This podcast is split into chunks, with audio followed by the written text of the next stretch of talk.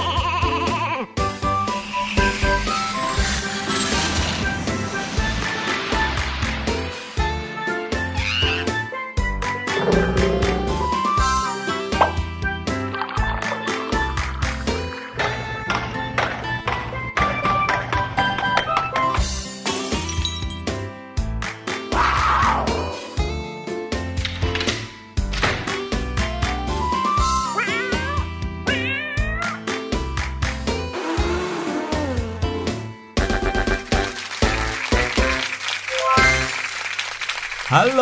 สวัสดีครับ ได้ยินเสียงนี้แล้วแน่นอนครับ เสียงของพี่หลุย และอีกเสียงหนึ่งก็คือ พี่ดีมนั่นเองค่ะ ตอนนี้นะคะ ทุกคนกำลังอยู่กับพวกเราในรายการ เสียงสนุกนี่ กลับมาเจอเจอกันเหมือนทุกวัน เช่นเคยในช่วงเวลาดีๆ แบบนี้นะคะครับผมน้องๆก็สามารถติดตามฟังรายการเราได้ทั้งแบบสด Yeah แบบแห้งทางเฮ้ยเว็บไซต์ไทย PBS ด้วเพิ่มยลูกชิ้นได้ไหมเหมือนปลาเลยนะ กับปลากับลูกชิ้นนะคะมาแบบแห้งด้วย ก็สามารถฟังกันได้นะครับ ไม่ว่าจะเป็นช่วงเวลาไหน ฟังกับใคร ฟังที่ไหนอย่างไรก็ได้เลยนะครับ เข้ามาในเว็บไซต์ไทย PBS นะครับ เลือกตรงเรดิโอหรือว่าอ่าช่องที่เขียนว่าวิทยุนะครับ ในนั้นเนี่ยก็จะมีรายการต่างๆ มากมายนับสิบรายการเลยค่ะเสียงสนุกเป็นหนึ่งในนั้นนะครับ หาชื่อรายการเสียงสนุกคลิกเข้ามาเลย เราจะเจอกันไม่ว่าจะกี่เทปที่เราได้เจอกันมาก่อนหน้านี้ อยากจะฟังย้อนหลัง หรือว่าจะฟังซ้ำอีกกี่ทีก็ได้หมดเลยค่ะอืมแต่ว่ายังไงน้องๆ มาฟังในช่วงรายการสดกันด้วยนะคะเป็นกำลังใจให้กับพี่ๆแล้วถ้าเกิดมี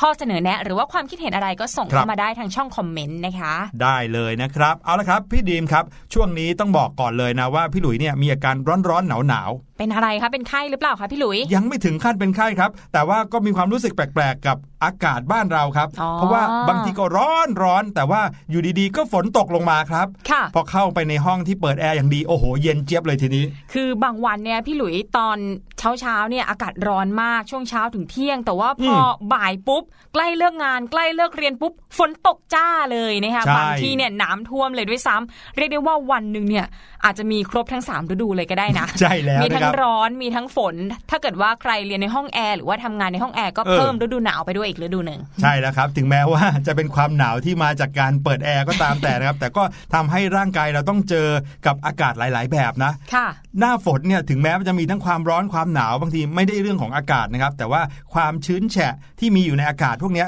ก็ทำให้เรามีความรู้สึกขั้นเนื้อขั้นตัวได้เหมือนกันเหมือนอย่างพี่หลุยเป็นตอนนี้นะครับน้องๆต้องดูแลสุขภาพตัวเองให้ดีนะครับถ้าเกิดว่าเจอกับที่ที่มีฝน หรือว่าอย่างใกล้จะเลิกเรียนแล้วเนี่ยฝนตกลงมาโอ้โหน้องๆ ก็ต้องอย่าไปตากฝนนะครับ เช่นบางบางครั้งอาจจะต้องมีเสื้อกันหนาวเอ้ยไม่ใช่ ต้องมีเสื้อกันฝนหน่อยนะครับให้เรา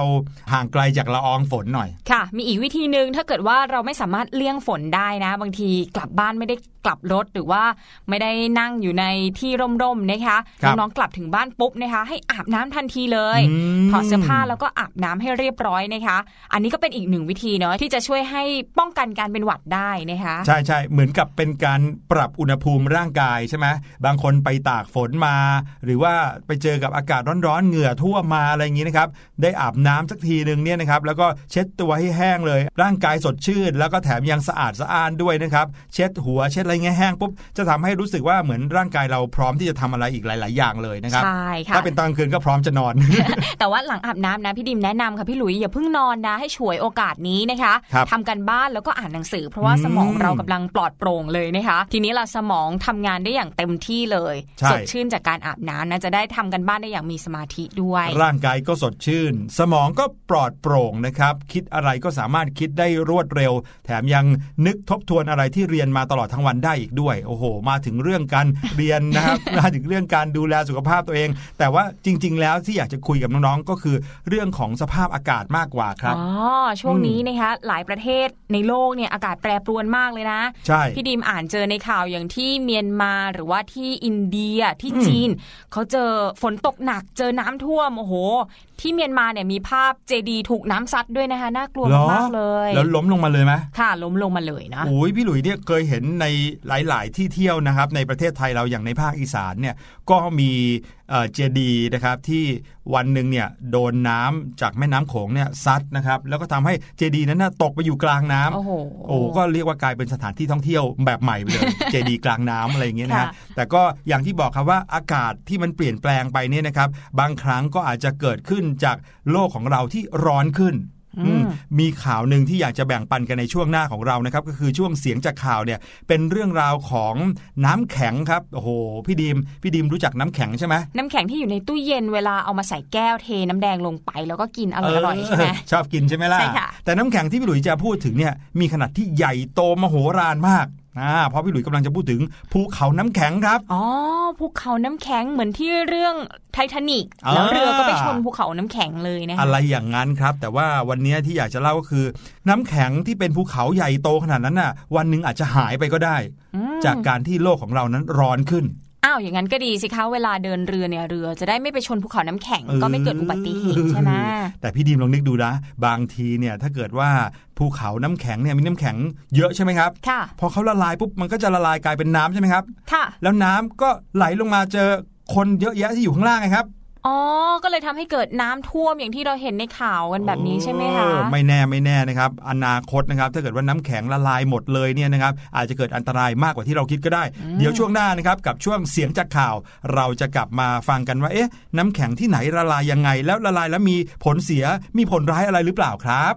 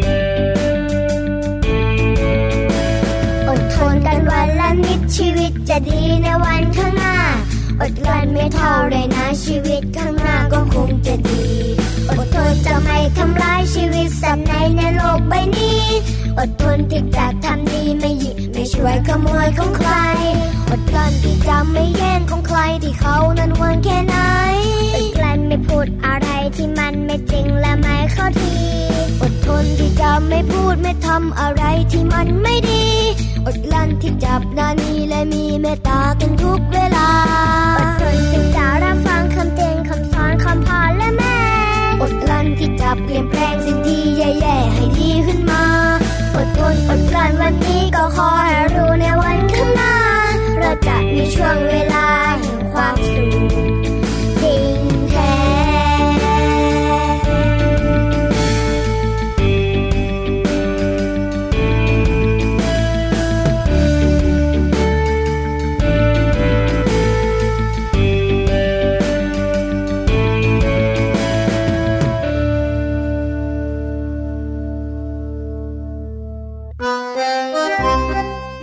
เสียงจากข่าว ค กลับมาแล้วนะครับกับช่วงเสียงจากข่าวช่วงแรกของรายการเสียงสนุกเราในวันนี้นะครับอย่างที่บอกไว้เมื่อกี้นี้ เรื่องราวของอากาศที่ร้อนขึ้นเนี่ยนะครับไม่ได้เพียงแต่ทำให้คนเรานั้นเหงื่อแตกเหงื่อไหลนะครับขนาดเหงื่อที่ไม่มีอยู่บนตัวเรานะ ยังไหลออกมากลายเป็นน้ำได้นะครับแต่ถ้าร้อนขึ้นมามากๆเนี่ยน้ำแข็งที่อยู่ที่ขั้วโลกก็อาจจะละลายกลายเป็นน้ำได้เหมือนกันนะครับ เมื่อเร็วๆนี้ก็เพิ่งจะมีข่าวนะครับว่าน้ำแข็งที่ขั้วโลกเหนือเนี่ยนะครับบริเวณแถวประเทศกรีนแลนด์ ก็ละลายกลายเป็นน้ำกลายเป็นแม่น้ำขนาดใหญ่ไหลลงมาเยอะแยะเลยล่ะครับคือทางสำนักข่าว AP นะคะเขาได้รายงานผลการสำรวจ ผลกระทบจากคลื่นความร้อนที่แผ่ทวีปยุโรป จนอุณหภูมิ 5 ประเทศเนี่ยทุบสถิติร้อนที่สุด เหครับมือนที่เราเห็นในข่าวอย่างสหรัฐอเมริกา ฝรั่งเศสร้อนมากๆเลยค่ะพี่หลุยอืมชาวเมืองเนี่ยเขาต้องออกมากลางแจ้งมาเล่นน้ำพุกันนะคะเพื่อคลายร้อนค่ะครับนอกจากนี้เนี่ยผลสำรวจเนี่ยยังพบด้วยนะคะว่าเกาะกรีนแลนด์ที่พี่หลุยพูดถึงเนี่ยซึ่งก็เป็นดินแดนทางเหนือสุดของโลก ตอนนี้ชั้นน้ำแข็งเริ่มละลายแล้วนะคะแล้วก็ทำให้พื้นที่น้ำแข็งในฝั่งอาร์กติกเนี่ย หายไปเป็นจำนวนมหาศาลที่ร้อยละ 56.5โอ้ยเกือบร้อยละ 60 เกินครึ่งเลยนะคะ เกินครึ่งอีกนะครับ ทีนี้เด็กๆคะมาทำความรู้จักกรีนแลนด์กันก่อนดีกว่าค่ะสำหรับกรีนแลนด์นะคะเป็นเกาะที่ใหญ่ที่สุดในโลก โอ้โห นึกภาพนะ ไม่ใช่เหมือนเกาะภูเก็ต หรือว่าอืมเกาะเกร็ดบ้านเรานะคะอันนี้ใหญ่เหมือนเป็นประเทศเลยใหญ่อะมากค่ะ แล้วก็เป็นเขตกึ่งปกครองตนเองในอาณาเขตประเทศเดนมาร์ก ตั้งอยู่ระหว่างมหาสมุทรแอนตาร์กติก กับมหาสมุทรอาร์กติก พื้นที่กว่าร้อยละ 82 ของเกาะนะคะ ปกคลุมด้วยน้ำแข็ง โอ้โหไม่ต้องนึกเลยว่าจะหนาวขนาดไหน หนาวมากเลยนะคะ ให้นึกสภาพตอนที่เราอยู่ในช่องฟิตตลอดเวลาอย่างนี้น่าจะเห็นภาพนะคะพี่หลุย ครับ เมื่อไม่นานมานี้ค่ะ Ruth Mottram นักวิทยาศาสตร์ ด้านสภาพอากาศประจำสถาบันอุตุนิยมวิทยาเดนมาร์กเขาบอกว่า ช่วงที่คลื่นความร้อนแผ่มาถึงทำให้ชั้นน้ำแข็งของกรีนแลนด์ละลายเพิ่มขึ้นทุกวัน และทุบสถิติเมื่อวันที่ 31 กรกฎาคมที่ผ่านมานี่เองค่ะ ครับผม คือเฉพาะวันพุธที่ 31 กรกฎาคมวันเดียวเท่านั้นนะคะ กรีนแลนด์เนี่ยเสียน้ำแข็งละลายลงมหาสมุทรไปมากกว่า 10,000ล้านตันโอ้โหและปริมาณที่สูญเสียน้ำแข็งรวมในเดือนกรกฎาคมเนี่ยสูงถึง 197,000 ล้านตันค่ะ โอ้โห พี่ดีมครับ พูดถึงแสนพูดถึงล้านแล้วพูดถึงตันเนี่ยพี่หลุยว่ามันต้องเยอะมากแน่ ๆ เลยนะ แต่ว่าเด็กๆ หลายคนเนี่ยนึกภาพไม่ออกนะคะ แต่ว่าไม่เป็นไรค่ะ นักวิทยาศาสตร์หญิงรายนี้เนี่ยเขาอธิบายไว้ด้วย บอกว่าการที่น้ำแข็งละลาย 1,000 ล้านตัน หรือว่า 1 กิกะตันเนี่ยนะเทียบได้กับสระว่ายน้ำโอลิมปิก 4แสนสระรวมกันค่ะ โอ้สี่แสนสระ4แสนน้องๆสลระองนึกภาพสระว่ายน้ำที่น้องๆไปเรียนว่ายน้ำกันเนี่ยนะครับ ก็จะเป็นสระขนาดใหญ่สี่เหลี่ยมเลยเนาะ แล้วก็มีลู่ในการว่ายน้ำแข่งกัน 8 ลู่อะใช่ไหมอย่างนั้นใช่ไหมคือสระมาตรฐานมีมากถึง4ี่แสนสระนะ ถึงจะได้เท่ากับ 1,000 ล้านตัน ใช่แล้วเลยค่ะพี่หลุยโอ้ยและเมื่อน้ำแข็งละลาย1แสนล้านตันไหลลงทะเลนะคะ นั่นก็จะทำให้ระดับน้ำทะเลของโลกเนี่ยเพิ่มขึ้น 0.28มิลลิเมตรค่ะโอ้โหคือฟังเหมือนจะเพิ่มขึ้นไม่เยอะนะคะ 0.28มิลลิเมตรแต่ว่าลองให้น้องๆนึกภาพดูว่าน้ำทั่วโลกเพิ่มขึ้นพร้อมกัน 0.28มิลลิเมตรเนี่ยถือว่าอืมเยอะมากเลยนะคะ เยอะจริง ส่วนสถานการณ์ที่น่าวิตกก็คือวันที่ 1 มิถุนายนที่ผ่านมาค่ะครับซึ่งก็เป็นช่วงที่เริ่มต้นฤดูน้ำแข็งละลายนะคะ กรีนแลนด์เนี่ยเสียชั้นน้ำแข็งไปแล้ว 240 กิกะตัน คือเทียบกับเมื่อปี 2555 ที่ฤดูน้ำแข็งละลายจะสิ้นสุดลงปลายเดือนสิงหาคมนะคะ ตอนนั้นเนี่ยน้ำแข็งละลายไป 290 กิกะตัน แต่ว่านี่เขาวัดเมื่อเดือนมิถุนายนที่ผ่านมาเนี่ยละลายไปแล้ว 240 กิกะตันนะคะโอ้โหยังเหลือเวลาอีกตั้งหลายเดือนกว่าจะสิงหาคมเนี่ยน่าจะทะลุ 290 กิกะตัน จากเมื่อปี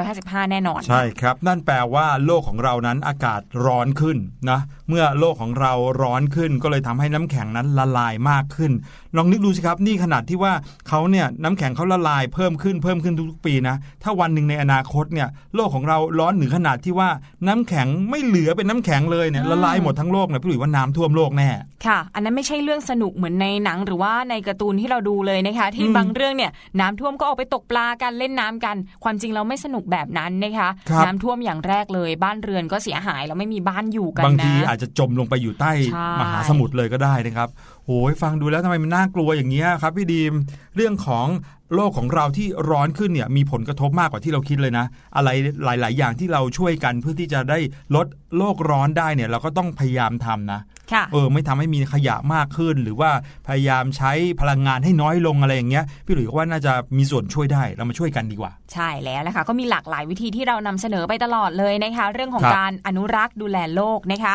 ทีนี้ก่อนที่เราจะไปอนุรักษ์ดูแลโลก เราก็ต้องมาทำความรู้จักพวกภูเขาน้ำแข็งทานน้ำแข็งก่อนใช่ไหมคะพี่หลุยเออใช่เราจะได้น้องรู้ๆจะนึกภาพออกนะใช่แล้วเราก็จะได้รู้ว่าเอ๊ะต่อไปนี้เราจะดูแล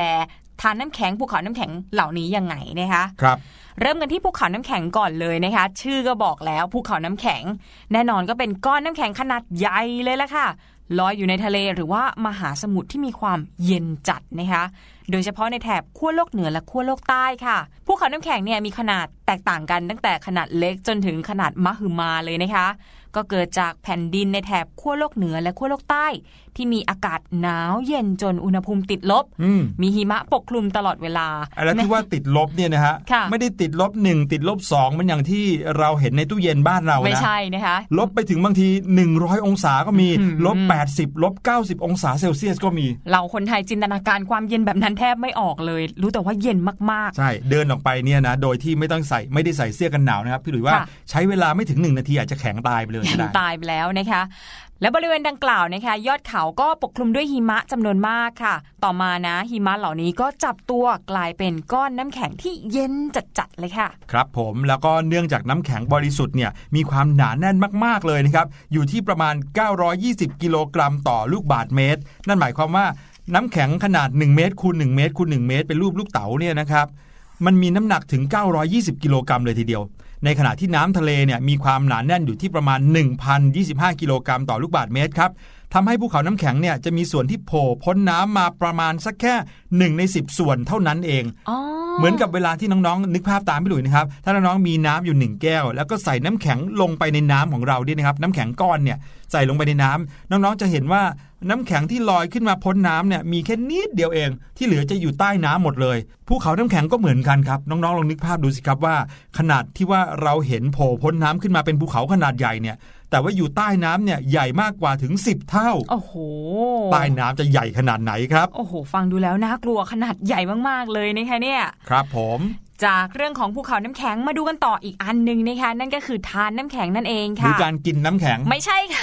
ทานแบบทอทงสละอารอเรือแบบนั้นอ๋อนะคะลำธารลำธารทานน้ำแข็งเนี่ยเกิดจากการที่หิมะเนี่ยตกลงมาแล้วก็สะสมกันจนหนาประมาณ 45ถึง60เมตรนะคะครับแล้วก็เกิดการเคลื่อนตัวลงมาอย่างช้าๆ มักจะเกิดบริเวณที่ลาดชันหรือว่าตามไหล่เขาค่ะ การเคลื่อนตัวลงมาตามไหล่เขาอย่างช้าๆเนี่ยทำให้เกิดการสึกกร่อนลึกลงไป เพราะว่าความหนักของหิมะที่สะสมกันจนเป็นน้ำแข็งครับทานน้ำแข็งที่เคลื่อนตัวไปในหุบเขาจะทำให้พื้นดินที่รองรับเกิดร่องลึกและกว้าง เพราะว่ามีน้ำหนักของน้ำแข็งกดทับครับ ทีนี้ทานน้ำแข็งนะคะจะค่อยๆ ครูดบริเวณที่รองรับจนเกิดหุบเขาตัดขวางรูปตัวยูค่ะอื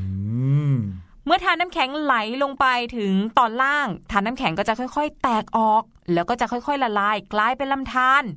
ทานน้ำแข็งที่ถูกตัดขาดและแตกออกไหลลงทะเลเนี่ยแหละ ที่เรียกว่าภูเขาน้ำแข็งอ๋อแสดงว่าภูเขาน้ำแข็งก็มาจากทานน้ำแข็งนี่เองใช่นะครับค่ะทานน้ำแข็งก็คือบรรดาหิมะที่ไหลลงมาตกลงมาแล้วก็ทับถมกันจนกลายเป็นน้ำแข็งนะ แล้วค่อยๆ ไหลเลื่อนจากบนลงล่าง แน่นอนครับเขาต้องไหลลงมาตามแรงโน้มถ่วงของโลกอยู่แล้ว ไหลลงมาตามทางเรื่อยๆเรื่อยๆไอการที่น้ำแข็งไหลลงมาได้เนี่ยก็คือลำธารที่เป็นน้ำแข็งนั่นเองแต่พอลงมาถึงระดับน้ำทะเลปุ๊บมันก็จะแตกออกแล้วก็กลายเป็นภูเขาน้ำแข็งครับ ค่ะ ส่วนทานน้ำแข็งนะคะ ก็มักจะมีสีเขียวแกมม่วง หรือว่าแกมน้ำเงินด้วย รูปร่างของทานน้ำแข็งบนบกเนี่ยมักจะยกตัวสูง แล้วก็แตกต่างจากน้ำแข็งในทะเลนะคะ ที่มีขนาดบางมาก และน้ำแข็งในทะเลสาบก็จะมีอีกแบบหนึ่งนะ รูปทรงเนี่ยจะอยู่บนพื้นผิวของแผ่นน้ำด้วยค่ะ ครับผม บนโลก 99%ของเกล็ดน้ำแข็งนะคะจะอยู่ภายในพืชน้ำแข็งขนาดใหญ่ในบริเวณดินแดนขั้วโลก แต่ว่าทานน้ำแข็งเนี่ยอาจจะพบได้ในแถบเทือกเขาของทุกๆ ทวีปเลย และในไม่กี่ลัติจูดสูงสุดของเกาะในมหาสมุทรระหว่าง 35 องศาเหนือและ 35 องศาใต้ทานน้ำแข็งเนี่ยเกิดขึ้นเฉพาะในเทือกเขาฮิมาลัย เทือกเขาแอนดีส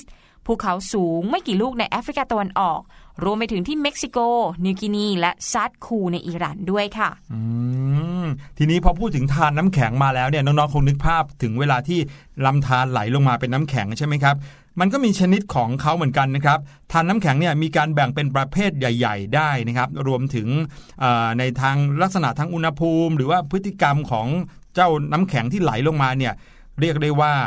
แบ่งได้เป็น 2 ประเภทนะครับทานน้ำแข็งประเภทแรกก็คือทานน้ำแข็งหุบเขา เป็นทานน้ำแข็งบนภูเขาครับซึ่งอาจจะแผ่กว้างลงมาถึงตีนเขา กลายเป็นทานแข็งทานน้ำแข็งเชิงเขาเลยก็ได้ และประเภทที่ 2 ก็คือทานน้ำแข็งทวีปนะครับหรือว่าที่พี่ดีมพูดเมื่อกี้ก็คือพืดน้ำแข็งนะครับจะเป็นธารน้ำแข็งชนิดที่เป็นพืดปกคลุมบริเวณพื้นที่บริเวณกว้างขวาง แถบขั้วโลก โดยเฉพาะที่กรีนแลนด์และทวีปแอนตาร์กติกนะครับ แน่นอนครับข่าวที่ว่าภูเขาน้ำแข็งที่กรีนแลนด์ละลายกลายเป็นน้ำเนี่ยนะครับก็คือธารน้ำแข็งทวีป หรือว่าพืดน้ำแข็งนี่เองแหละครับโอ้โห วันนี้รู้จักกับภูเขาน้ำแข็ง รู้จักกับธารน้ำแข็งกันแล้วนะ พี่หลุยว่านะ ถ้าเกิดว่า เราไม่ได้มาหาอ่านหรือว่าฟังเพิ่มเนี่ยนะครับ โอกาสที่เราจะรู้จักของสิ่งเหล่านี้ยากมากเลยนะใช่เพราะว่าอยู่ไกลจากประเทศเรามากเลย จินตนาการกันไม่ออกเลยนะเพราะพูดถึงน้ำแข็งน้ำแข็งเด็กๆก็จะนึกถึงแต่น้ำแข็งใสน้ำแข็งใสอใส่ย่างเดียวน้ำแดงน้ำเขียวอย่างนั้นแต่ความจริงแล้ว เรื่องของน้ำแข็งเนี่ยยังมีอีกมากให้เราติดตาม ซึ่งหลังจากนี้นะเราก็คงจะนำเสนอต่ออีกเรื่อยๆนะคะ เกี่ยวกับเรื่องของทานน้ำแข็งและการเปลี่ยนแปลงในโลกนะคะครับ ผมแต่ที่แน่ๆครับน้ำแข็งเหล่านี้มีโอกาสที่จะละลายเหมือนกันนะครับ เนื่องจากว่าอุณหภูมิของโลกเรานั้น ร้อนขึ้น ร้อนขึ้น ร้อนขึ้นทุกๆ ปีเลยนะครับ เราเนี่ยอาจจะคิดว่าโอ้โหเราอยู่ตรงนี้ทำอะไรได้บ้างในเมื่อพระอาทิตย์ร้อนขึ้น โลกของเราก็ต้องน้ำแข็งละลายเป็นปกติอยู่แล้ว แต่เราสามารถที่จะช่วยได้นะครับ ด้วยการทำอะไรก็ได้ ให้โลกของเรานั้นเนี่ยร้อนร้อนขึ้นช้าลงหน่อยอืมอ่านะครับ ต้องบอกน้องๆก่อนว่า การที่โลกของเราร้อนได้ก็เพราะว่าพระอาทิตย์ใช่ไหมค่ะส่องแสงลงมาที่โลก แต่ว่าโลกของเราเนี่ยก็มีโล่ป้องกันเหมือนกัน เป็นเกราะกำบังอยู่ที่ชั้นบรรยากาศของโลกครับ การที่เราเนี่ยนะครับมีขยะเกิดขึ้นในโลกของเรามาก หรือว่าใช้พลังงานมากเนี่ย เกราะนั้นน่ะจะค่อยๆ จางลง จางลงหรือว่าบางลงเรื่อยๆนะครับนั่นก็เลยทำให้แสงอาทิตย์เนี่ยทะลุทะลวงเข้ามาถึงพื้นโลก แล้วก็ทำให้โลกร้อนมากขึ้น แต่ถ้าเกิดว่าเกราะป้องกันของโลกเราเนี่ยมีความหนามากพอ พระอาทิตย์ก็จะทำอะไรโลกเราได้ยากขึ้นนั่นเองล่ะครับอืมเพราะฉะนั้นการดูแลสิ่งแวดล้อมรอบตัวเรา การอนุรักษ์ธรรมชาติต่างๆ ก็เหมือนกับว่าเราเนี่ยช่วยทำให้เกราะของเราแข็งแกร่งขึ้นนะคะซึ่งถูทุกกต้องคนทุกพื้นที่บนโลกนี้เลย เริ่มต้นได้เหมือนกันหมดเลยนะคะ ใช่ครับเอาละค่ะจากเรื่องของทานน้ำแข็งมีประโยชน์มากๆเลยนะคะ เดี๋ยวเราพักฟังเพลงกันก่อนสักหนึ่งถึงสองเพลง และช่วงหน้ากลับมาเจอกันในช่วง Voice Story ค่ะ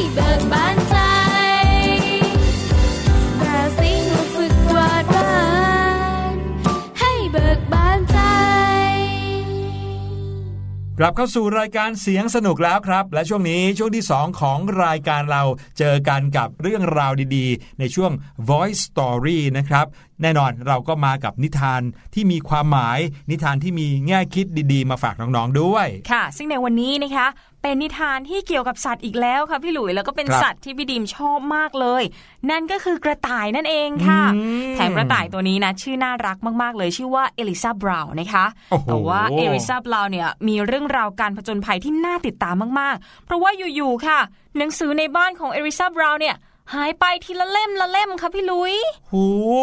หนังสือหายแน่นอนต้องมีคนขโมยแน่ อืม อืมอยู่ดีๆหนังสือจะหายแวบหายแวบไปเลยเนี่ยไม่น่าเป็นไปได้ เดี๋ยวเราไปฟังกันดีกว่านะครับว่าเรื่องราวของเจ้ากระต่ายน้อยเอลิซาบราวน์จะเป็นยังไงในช่วง Voice Story ครับ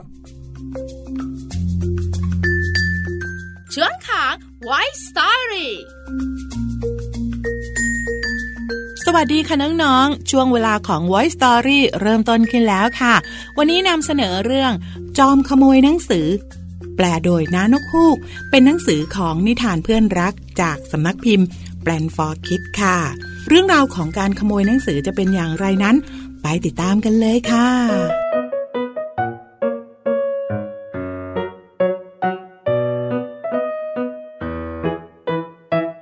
คืนวันหนึ่งซึ่งมืดสนิทน้ำหมู่บ้านโพรงไม้ กระต่ายชื่อเอลิซาบาว หยิบหนังสือมาเล่มหนึ่งแล้วก็นั่งอ่าน คืนวันนั้นจอมขโมยหนังสือบินมาที่เมืองแห่งนี้ ในบ้านทุกบ้าน บนเตียงทุกเตียง ช่วงเวลาการอ่านนิทานก่อนนอน เริ่มต้นขึ้นแล้ว เรื่องของมังกรใจร้ายจอมพ่นไฟ แม่มดกำลังเล่นเกมมาลึกกึกกึ๋ยโจรสลัดแห่งทะเลทั้งเจ็ดเจ้าหญิงที่นอนไม่หลับ เพราะเมล็ดถั่วอยู่ใต้ที่นอน และเด็กน้อยทุกตัว บนเตียงทุกเตียง ต่างตั้งใจฟังทุกถ้อยคำในนิทานที่พ่อแม่อ่านให้ฟัง เอลิซาบาวณบ้านเล็กที่สามก็กำลังอ่านนิทานอย่างตั้งใจ ม่านหน้าต่างขยับเปิดเพียงแป๊บเดียว ในช่วงเวลาเพียงแวบเดียว หนังสือนิทานของเธอก็หายวับไปกับตา เอลิซารู้สึกว่า นี่เป็นเรื่องที่พิลึกกึกกือมากทีเดียวนกฮูกน้อยที่นั่งอยู่บนตักแม่ นกฮูกก็ประหลาดใจกับเสียงเคาะที่หน้าต่าง ก๊อกก๊อกก๊อก เสียงคาะดังขึ้นอีก ในช่วงเวลาเพียงแวบเดียว ก่อนที่แม่ลูกจะทันมองเห็นอะไร หนังสือนิทานเล่มโปรดก็หายวับไปกับตา ลมพัดเสียงหวีดหวิวข้ามฟ้า กระรอกน้อยตัวสุดท้องได้ยินเสียงนั้น พ่อจ๋าพ่อจ๋านั้นเสียงอะไร ในช่วงเวลาเพียงแวบเดียว ก่อนที่พ่อลูกจะทันมองเห็นอะไร หนังสือนิทานเล่มโปรดก็หายวับไปกับตา จากนั้นมาคืนแล้วคืนเล่า หนังสือนิทานหายไปจากบ้านทุกบ้าน ทั้งที่ฝั่งซ้ายและฝั่งขวา บ้านนี้หายไปห้าเล่ม บ้านโน้นหายไปหกเล่ม จนชั้นหนังสือของแต่ละบ้านเกือบจะว่างเปล่า ข่าวลือเรื่องจอมขโมยหนังสือ แพร่กระจายไปทั่วหมู่บ้านโพรงไม้ เอลิซาบาวณบ้านเลขที่สามจึงอยากคลี่คลายปริศนาชงนนี้ให้ได้ คืนนั้นเอลิซาวางแผนซุ่มจับขโมย โดยใช้หนังสือนิทานเป็นเหยื่อล่อ หลายชั่วโมงผ่านไปก็ยังไม่เห็นมีอะไรโผล่มา จนเอลิซาเกือบจะเคลิ้มหลับไป แต่ทันใดนั้นเอง เอลิซาได้ยินเสียงกระพือปีกข้างคาวหรือเปล่านะ หรือว่านกกันแน่ เอลิซาเห็นเงารางๆขนาดมหึมา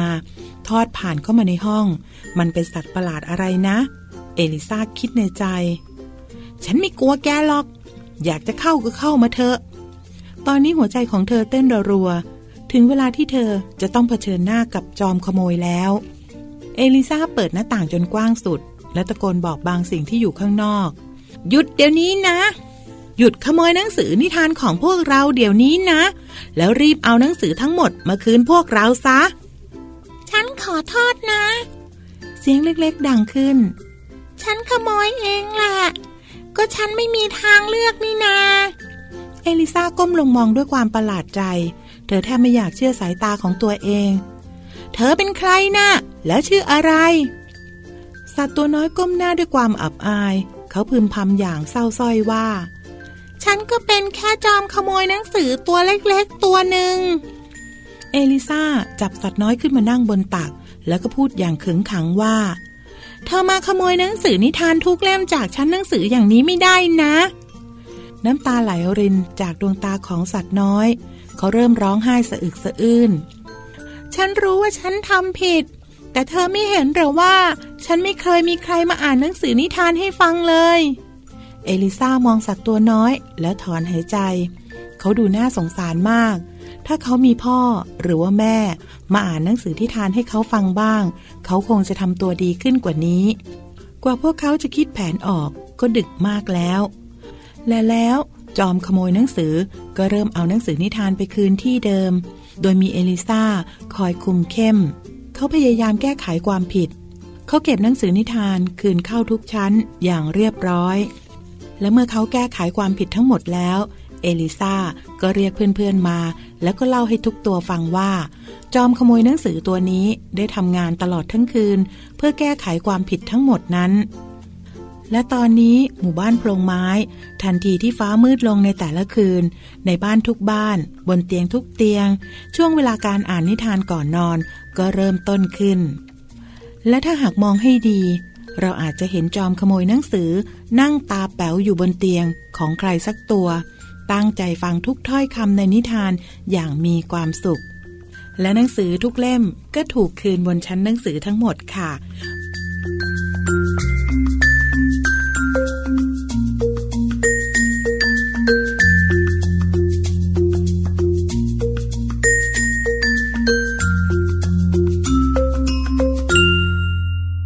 นี่แหละครับ เรื่องราวดีๆ มีมาฝากน้องๆ ทุกๆวันเลยนะครับ จันทร์ถึงศุกร์เลย รวมไปถึงในทุกๆวันที่น้องๆ อยากจะฟังด้วย วันเสาร์หรือวันอาทิตย์ก็ฟังเรื่องราวสนุกๆ จากรายการเสียงสนุกได้นะครับ ผ่านทางเว็บไซต์ของไทย PBS นะฮะ เข้ามาที่ช่องเรดิโอแล้วก็เข้ามาเจอรายการวิทยุต่างๆ มากมาย คลิกที่รายการเสียงสนุกแล้วก็เข้ามาเจอกันแบบนี้ได้เลยครับ และลองติดตามดูนะคะว่าพรุ่งนี้เนี่ยจะมีเรื่องราวนิทานของสัตว์ชนิดไหน เออ หรือว่าอืมอาจจะไม่ใช่สัตว์ก็ได้ รอติดตามกันในช่วง Voice Story ของทุกวันเลยนะคะ เราพักกันอีกครู่เดียวค่ะ และช่วงหน้ากลับมาพบกันในช่วงสุดท้ายของรายการ วันนี้นะคะจะเจอกับช่วงวิทย์สนุกค่ะ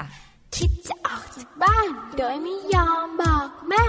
ระวังจะโดนรังแกเหมือนเจ้าแกะน้อย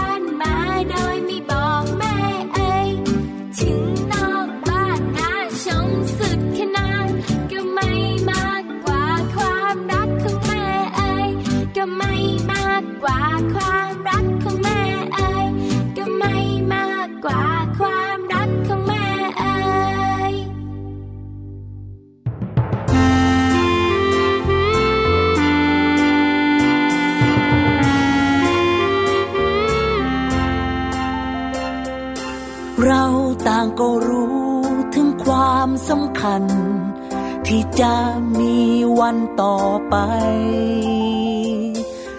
น้ำคือชีวิต และคือหัวใจ ให้เรา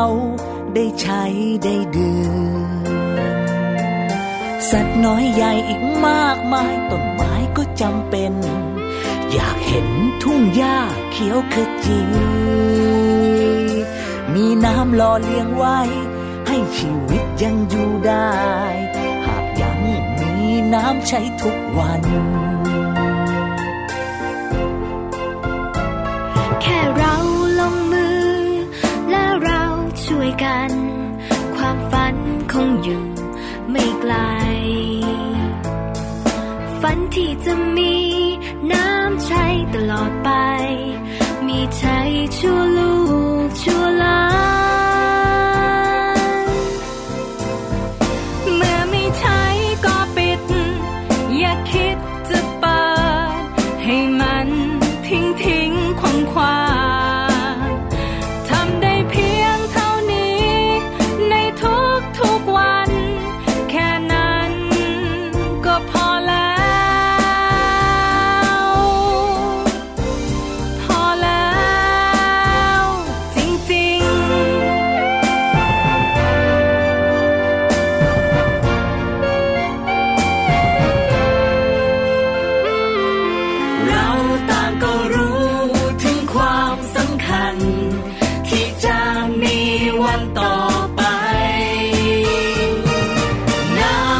ชีวิต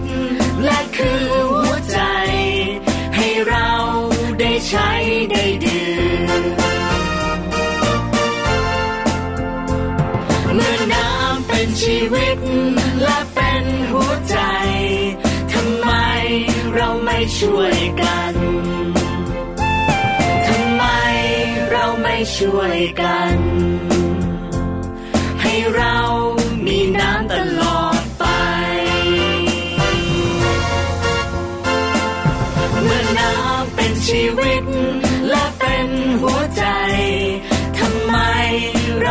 ช่วยกัน ทำไม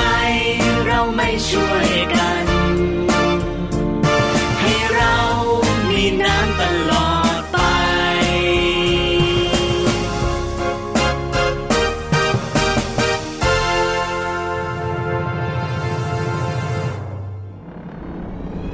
วีดสนุก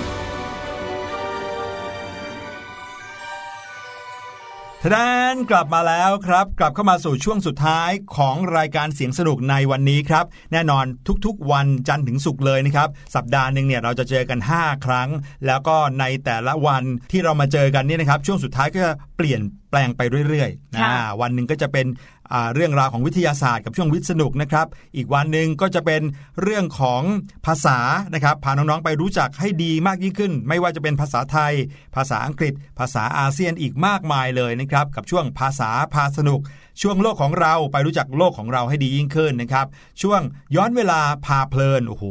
ใคร ๆ ที่ชอบวิชาประวัติศาสตร์เนี่ยคงจะชอบช่วงนี้แน่นอนอ่าและในวันสุดท้ายนะครับที่เราจะมาเจอกันก็คือ เรื่องของคณิต คิดสนุกนะครับมาเรียนรู้แล้วก็มาสนุกสนานกับการคิดเลขนะวิชาคณิตศาสตร์ไม่ใช่เรื่องน่าเบื่อ หรือว่าไม่ใช่เรื่องที่ยากเกินความเข้าใจได้ครับ ค่ะ ซึ่งสำหรับวันนี้นะคะก็เป็นคิวของวิทย์สนุกนะคะ เด็กๆที่ชอบวิชาวิทยาศาสตร์ล้อมวงกันเข้ามาเลยค่ะ จะได้รู้จักเรื่องราวสนุกๆจากวิทยาศาสตร์ที่รับรองว่า ไม่เครียดเหมือนในห้องเรียนแน่นอนนะคะ แน่นอนครับ พี่ดีมครับน้องๆครับ อันหนึ่งที่เราชอบเล่นกันมากๆเลยนะครับ ไม่ว่าจะเล่นแบบจริงจังนะครับ หรือว่าเล่นเพื่อที่จะไปตัดสินอะไรบางอย่างนะนั่นก็คือเป่ายิงฉุบใช่ไหมฮะใช่ค่ะ พี่ดิมสงสัยอย่างหนึ่งค่ะ พี่หลุยว่าสุดท้ายแล้วเนี่ย เจ้าเกมเนี้ยเขาออกเสียงว่าอะไรกันแน่คะครับ เพื่อนบางคนเป่ายิงฉุบ เพื่อนบางคนก็บอกว่าเป่ายิงฉุบอืมบางคนมีเพี้ยนกว่านั้นนะ เป่ายิงชุบก็มี สรุปแล้วออกเสียงว่าอะไรกันแน่คะพี่หลุย โอ้โห อันนี้เนี่ยนะ ถ้าเกิดเอาความคุ้นเคย หรือความเคยชินของเราเราคงเรียกว่าเป่ายิงฉุบใช่ไหมเป่ายิงฉุบค่ะ ใช่ป่ะ แต่ว่าในโลกใบนี้เนี่ยนะครับ เด็กๆ ทั่วโลกเขาก็เล่นเกมนี้กันเหมือนกันอ๋อไม่ใช่เฉพาะเด็กไทยใช่ไหมคะ ใช่แล้วแต่ว่าเขาไม่ได้เรียกว่าเป่ายิงฉุบครับอ่าเรียกแบบหลายชื่อมากนะครับ เดี๋ยวเราจะได้มาฟังกันในวันนี้ แต่ว่าสิ่งที่น่าสนใจก็คือรู้ไหมครับว่าเป่ายิงฉุบเนี่ยเป็นวิทยาศาสตร์เหมือนกันอ้าวเหรออืมพี่ดิมคิดว่ามันเป็นการคาดเดาล้วนๆเลยนะอ่าเหมือนเป็นคณิตศาสตร์ใช่ไหมเออเป็นแบบความน่าจะเป็นอะไรเงี้ยใช่แต่ว่าวิทยาศาสตร์เกี่ยวกับเป่ายิงฉุบเนี่ยเป็นเรื่องที่น่าตื่นเต้นมากเลยครับ เพราะว่ามันเป็นเคล็ดลับที่จะทำให้เราเนี่ยเป่ายิงฉุบแล้วชนะได้ตลอดเลยอ่าอ่าแต่ว่าก่อนที่จะไปติดตามนะคะเรามารู้จักเรื่องของการเป่ายิงฉุบกันก่อนดีกว่านะครัคะบผมการเป่ายิงฉุบเนี่ยก็เป็นการละเล่นอย่างหนึ่งที่นิยมเล่นกันมากในหมู่เด็ก ๆ แต่ว่าผู้ใหญ่ก็ยังเล่นกันอยู่นะคะใช่เอาไว้ตัดสินไงเอาไว้ตัดสินถ้าเกิดว่าเออจะกินอะไรดีวันนี้อะไรเงี้ยมาฉุบกันก็นิยมเล่นกันทั้งเด็กทั้งผู้ใหญ่แล้วก็นิยมเล่นในหลายประเทศทั่วโลกน่าจะทุกประเทศเลยนะคะ เพราะว่าวิธีการเล่นเนี่ยมันง่ายเหลือเกินค่ะ ใช้แค่มือสองมือเท่านั้นเพื่อเอาชนะกันนะคะครับการเสี่ยงมือเนี่ยทำได้ 3 แบบก็คือค้อนครับกำมือ กระดาษก็แบมือ กันไกรก็คือยื่นนิ้วชี้กับนิ้วกลางออกไปอ่านะคะเป็นฉุเหมือนแบบว่าเลขสองอะไรอย่างเงี้ยนะครับเลขสองกรรไกรแต่ก็คือนี้นะคะกันไกรที่เอาไว้ตัดได้ค่ะชื่อของมันเป่ายิงฉุบเนี่ยพอฟังแล้วนะคะคนก็เชื่อว่าน่าจะมีต้นกำเนิดมาจากจีนค่ะ แต่ว่าจริง ๆ แล้วเนี่ยไม่มีที่มาแน่ชัดนะคะว่าเริ่มเล่นกันในจีน ตั้งแต่เมื่อไหร่หรือว่าเริ่มเล่นที่จีนจริงหรือเปล่านะคะครับผม ส่วนที่เกาหลีกับญี่ปุ่นค่ะ ค่อนข้างที่จะไม่ทันสมัยนะคะ เนื่องจากที่เกาหลีเนี่ยมีประชากรที่นิสัยคล้ายๆกันก็คือชาตินิยมอืมเกาหลีและญี่ปุ่นก็เลยไม่ค่อยจะยอมรับวัฒนธรรมตะวันตกมากนักค่ะ ครับผมเกาหลีนะคะเขาก็มีเป่ายิงฉุบเหมือนกันอย่างที่บอกไว้ แต่ว่าเขาไม่ได้เรียกเป่ายิงฉุบเขาเรียกกันว่าคาวีพาวีโพ แต่ว่าเขาพูดเร็วแล้วก็คล่องกว่าพี่ดีมนะคะก็ครับเขาก็จะแผลงเป็นไคไพโพอย่างอ๋อนี้แทนที่จะบอกว่าเป่ายิงฉุบก็คล้ายไพ่โพไคไพโพแล้วก็ออกมาเหมือนกันค้อนกันไกรกระดาษเหมือนกัน น่าจะเหมือนกันนะคะ ส่วนที่ญี่ปุ่นเนี่ยเขาเรียกกันว่า จังเคนโปงจังเคนโปงจังเคนโปงอย่างนี้นะคะอืมหลักการก็เหมือนไทยมี 3 อย่างให้ออกเหมือนกันนะคะ ครับผมส่วนที่สิงคโปร์ครับ การเล่นของเขาก็มี 3 แบบเหมือนกันนะครับ แต่ว่าไม่ได้เป็นค้อนกันไกรกระดาษครับ เออโอ้โหมีออกได้มากกว่าค้อนกันไกรกระดาษอีกเหรอคะพี่หลุย ใช่ครับเขาจะมีมังกรอ่ามังกรของเขาเนี่ยจะต้องเอานิ้วมือทั้ง 5 นิ้วอะมาจีบรวมกันอืมอ่านะครับเขาเรียกว่ามังกร เวลาเป่ายิงฉุบออกมาเนี่ยเขาก็จะทำมือแบบเป็นจีบนิ้ว 5 นิ้วเนี่ยคือมังกรนะครับ แล้วก็มีก้อนหินก็จะกำมือใช่ไหมแล้วก็น้ำก็จะหงายฝ่ามือเหมือนเราเรียกกระดาษอย่างเงี้ยนะครับ แต่ของเขาเป็นน้ำน้ำก็จะหงายฝ่ามือ เวลาจะเล่นเนี่ยเขาจะร้องว่าชุ่มชุ่มพัด ชุ่มชุ่มพัดนี่ยอย่างนี้นะครับมากกว่าที่จะพูดว่าเป่ายิงฉุบนะครับกติกาของเขาคือมังกรเนี่ยจะดื่มน้ำเพราะฉะนั้นมังกรจะชนะน้ำนะครับถ้าเราออกมาเป็นนิ้วจีบกัน 5 นิ้วนี่นะครับก็จะชนะแบมือนะครับอ๋อแล้วก็น้ำทำให้ก้อนหินจมได้ เพราะฉะนั้นน้ำชนะก้อนหินนะครับถ้าออกแบมือมาก็จะชนะกำมือ อันนี้ก็คล้ายๆกับของไทยอ่าที่กระดาษชนะค้อนใช่ไหมค่ะแล้วก็ก้อนหินไปฆ่ามังกรได้เพราะก้อนหินปลาใส่มังกรเพราะฉะนั้นถ้าออกมาเป็นกลมๆเนี่ยก็จะเอาชนะที่เป็นนิ้วจีบๆได้นะครับอืมก้อนหินก็จะชนะมังกรนะอันนี้ของการเล่นของสิงคโปร์เรียกว่า ซุ่มซุ่มพัดเอออันนี้ก็น่าเล่นเหมือนกันนะ เดี๋ยวลองฝึกดูนะคะ ส่วนอีกประเทศคือมาเลเซียค่ะ ที่นั่นเนี่ยเขาเรียกการเป่ายิงฉุบว่า one two ซุ่มเอออ๋อเหมือนวันทูทเหรีมือนนัเลยวันเนาะทูทรีน่าจะจำง่ายหน่อยนะคะครับการทำมือมี 5 อย่างเลยนะคะ โอ้โหเด็กๆมาจำกันหน่อยเร็ว เริ่มที่นกค่ะ นกเนี่ยเขาจะใช้วิธีการจีบนิ้วทั้ง5นะคะครับน่าจะคล้าย ๆ ของสิงคโปร์เนาะที่เป็นมังกรเป็นมันะงกรแต่อันนี้เป็นนก ส่วนก้อนหินเนี่ยก็คือกำมือค่ะอ่าคล้าย ๆ กันอย่างที่ 3 คือปืนนะคะปืนเนี่ยเขาจะกางนิ้วหัวแม่มือกับนิ้วชี้ค่ะอ๋ออันแล้วนี้ก็เป็นมาลูกปืนเลยนะ แล้วก็มาวางตรงคาง ไม่ใช่ ส่วนอีกอันคือกระดานค่ะ กระดานเนี่ยเขาจะคว่ำมือลง อืม แล้วก็น้ำนะคะจะหงายฝ่ามือขึ้นค่ะ อ๋อ ก็คือว่าเวลาออกกระดาษของเขาเนี่ยมันจะมีเปลี่ยนเป็นกระดานกับน้ำนะครับ ถ้าคว่ำมือเนี่ยคือกระดาน ถ้าหงายมือเนี่ยคือน้ำเออแต่ถ้าเป็นบ้านเราเนี่ยแบออกมาก็เรียกว่ากระดาษอย่างเดียว ใช่ค่ะ เพราะฉะนั้นนะกติกาการเล่นก็จะยาวนิดหนึ่งนะคะจะมีหลายแบบเพราะว่ามันมีตั้งเขห้าอย่างเขามีทั้งห้าอย่างนะคะอย่างนกดื่มน้ำนกชนะอืมก็คือจีบนิ้ว กับน้ำก็คือหงายมือนะคะครับจีบนิ้วก็ชนะนะคะ ส่วนหินคว้างนกหินชนะค่ะ เออจริง หินทุบกระดานแตก อันนี้หินก็ชนะอีกนะครัคะบมาดูที่ปืนกันบ้าง ปืนยิงก้อนหินแตก ปืนก็ชนะค่ะ โอ้โหปืนยิงนกตายก็มีนะคะอันนี้ปืนก็ชนะแน่นอนโอ้แสดงว่าปืนนี่ชนะเยอะนะเนี่ยโอ้โหออกปืนบ่อยๆ ก็ชนะเยอะนะมีโอกาสชนะเยอะ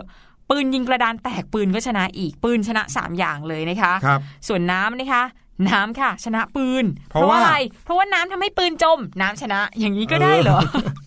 น้ำยังเก่งกว่านั้นอีกนะคะ น้ำทำให้หินจมได้ด้วย น้ำชนะ อ๋ออ๋อโอเคแต่ว่าน้ำก็ไปแพ้นกเพราะว่านกดื่มน้ำค่ะ อืม แล้วก็กระดานลอยน้ำได้ กระดานดานลอยน้ำชนะน้ำนะครับ แล้วก็กระดานกดนกลงได้อีก กระดานก็ชนะอีก กระดานกดนกนี่เพิ่งเคยได้ยินนะเอเนี่ยอนี่ก็แสดงว่ามีมีความแบบว่าแพ้ทางกันอยู่หลายแบบเหมือนกันนะครับ น่าสนุกดีนะ แต่ว่าอาจจะต้องใช้สมองนิดนึงในช่วงแรก ๆ ที่เริ่มเล่นนะครับ เป็นการเป่ายิงฉุบของมาเลเซีย เรียกว่า one two sum อ่า คราวนี้เรามาเข้าสู่เรื่องวิทยาศาสตร์กันดีกว่าอ้าวที่ให้พูดมาทั้งหมดนี่ยังไม่วิสนุกเลยใช่ไหมคะพี่ยังหลุยครับ ช่วงวิษณุก็ต้องพูดถึงเรื่องราวของวิทยาศาสตร์ครับ อย่างที่พี่หลุยได้เกริ่นเอาไว้ว่าการเป่ายิงฉุบเนี่ยเป็นวิทยาศาสตร์เหมือนกัน เนื่องจากมีวิธีการที่จะทำให้เราเนี่ยเป่ายิงฉุบให้ชนะได้ตลอดครับโอ้โหมีวิธีการแบบนี้ด้วยเหรอทำไมใครพี่หลุยไม่บอกรู้เคล็ดลับนี้เนี่ยรับรองเลยว่าเป่ายังไงก็ชนะโอ้โหานะครับ ก็อย่างที่บอกนะครับทฤษฎีของ เจ้าการเป่ายิงฉุบเนี่ยมีอยู่ 3 อย่างใช่ไหมกลับมาที่บ้านเราก่อนนะ ยังไม่ต้องไปมาเลเซียหรือสิงคโปร์นะค่ะมีแค่ค้อนกันไกลกระดาษเนี่ยโอกาส 1 ใน 3 ใช่ไหมที่จะชนะได้ ในความเป็นจริงเนี่ยคนเล่นเนี่ยสมมุติว่าพี่หลุยกับพี่ดีมเป่ายิงฉุบกันเนี่ยเราเหมือนกับว่าเราจะสุ่มนะเลือกอะไรออกมาก็ได้ตามใจของเรามั่วบางทีก็เลยมั่วออกมาใช่ไหมแต่ความจริงแล้วเนี่ยคนเรามีจิตใต้สำนึกนะครับที่สามารถที่จะเอามา จิตใต้สำนึกตรงเนี้ยมาใช้ในการคาดคะเนการเล่นครั้งต่อไปได้อ๋อออ่ามีเคล็ดลับอย่างนี้ครับ ถ้าเราเนี่ยนะครับชนะในตาที่แล้ว เมื่อกี้นี้เนี่ยสมมติว่าพี่หลุยเป่ายิงจุบกับพี่ดีมพี่หลุยออกค้อนพี่ดีมออกกันไกลใช่ไหมครับเนี่ยแปลว่าพี่หลุยชนะพี่ดีมใช่ไหมครั้งต่อไปเนี่ยให้พี่หลุยเนี่ยออกตัวที่จะแพ้ในรอบที่แล้ว เช่น ครั้งครั้งแรกพี่หลุยออกค้อน ครั้งที่สองต้อง ออกออกกระดาษกระดาษนะครับ เพราะว่าคนที่เขาแพ้เราเนี่ยมักจะเลือกตัวที่ชนะในรอบที่แล้ว ตัวที่รอบที่แล้วเขาออกเป็นกันไกลใช่ไหมครับค่ะเขาก็มักจะออกค้อน เพราะว่ามันจะชนะกันไกลอ๋อให้เราออกกระดาษดักไว้เลยอื้อหือแค่นี้ชนะเลยล้ำลึกอ่มากเลยอะอันนี้เป็นการเดาใจแต่ว่าเป็นการเดาใจแบบมีหลักการนะครับค่ะถ้าเกิดตาที่แล้วพี่หลุยแพ้พี่ดีม เช่น พี่หลุยออกค้อน พี่ดีมออกกระดาษใช่ไหมครับต่อไปเนี่ยให้พี่หลุยเลือกตัวที่จะชนะในรอบที่แล้วคำว่าชนะในรอบที่แล้วคือ เมื่อกี้นี้พี่หลุยออก ขอนค้อนนะครับคราวนี้พี่หลุยต้องออกกรกันรไกไกรรเพราะว่ากันไกรจะชนะกระดาษ เนื่องจากว่าฝ่ายตรงข้ามของเราเนี่ยเขาชนะเราไปแล้วใช่ไหมค่ะเขามีแนวโน้มที่จะออกเหมือนเดิม อ๋อกะว่าจะชนะอีกรอบหนึ่งใช่ เพราะเขาออกเหมือนเดิมปุ๊บเรารีบออกกันไกลดักไว้เลยนะอืมนะครับ นั่นแปลว่าเราก็จะมีโอกาสชนะเขาอีก และสุดท้ายถ้าอันนี้จะเกิดขึ้นบ่อยมากเลยก็คือ เวลาออกมาตรงกัน เสมอติว่ากันใช่เสมอกันพี่หลุยออกค้อนพี่ดีมก็ออกค้อน พี่หลุยออกกันไกลพี่ดีมก็ออกกันไกล พี่หลุยออกกระดาษ พี่ดีมก็ออกกระดาษแบบนี้นะครับ ให้เลือกอะไรรู้ไหมฮะถ้าเมื่อไหร่ที่เราเป่าฉุบอย่างนี้ปุ๊บครั้งต่อไปให้เราเลือกตัวที่จะแพ้ในรอบที่แล้วเลย อ่า เนื่องจากว่าสมมตินะตอนแรกเราออกค้อนด้วยกันใช่ไหมครับ ครั้งต่อไปให้พี่หลุยออกกันไกลเลยเพราะกันไกลแพ้ค้อนใช่ไหมอืมพี่ดีมเนี่ยจะส่วนใหญ่แล้วนะครับ ถ้าครั้งเนี้ยคนคนหนึ่งออกค้อน ครั้งต่อไปเขามีแนวโน้มที่จะออกชนะอันที่แล้ว ก็คือเขาก็จะออกกระดาษกระดาษอืมดังนั้นถ้าเราออกกันไกลดักไว้รับรองเราทำไมฮะ เราชนะกชระนะดาษแน่นอนโอ้โหเพราะฉะนั้นนะอืมพอจบตาหนึ่งพี่ดิมจะต้องขอให้เพื่อนหยุดก่อนหยุดก่อนพี่ดิมจะคิดก่อน ขอคิดก่อนอ่าโมเดลนี้ประมาณ 5 นาทีแล้วเล่นต่อ อ่าไม่เดี๋ยวไม่เชื่อเราลองเป่ายิงฉุบกันตอนนี้เลยหนึ่งสองสามเป่ายิงฉุบ เป่ายิงฉุบ เป่ายิงฉุบเห็นไหมเสมอกันตลอดเลย แหมลองดูนะครับ วิธีนี้นะครับเป็นวิธีที่น่าจะทำให้เราเนี่ยชนะได้ตลอดที่พี่หลุยกับพี่ดิมเสมอกันตลอดเพราะต่างคนต่างรู้ วิธีทั้งคู่เลยอ๋อไม่มีใครแพ้ใครเลยอะน้องๆลองไปเล่นดูแล้วได้ผลเป็นยังไงนะคะ กลับมาเล่าให้พี่ๆฟังด้วยนะคะ และสำหรับวันนี้นะคะหมดเวลาของรายการเสียงสนุกแล้ว เดี๋ยวเราพบกันใหม่วันพรุ่งนี้นะคะ พี่หลุยกับพี่ดิมลาน้องๆไปก่อน สวัสดีสค่ะวัสดีครับ สบัดจินตนาการสนุกกับเสียงเสริมสร้างความรู้ในรายการ เสียงสนุก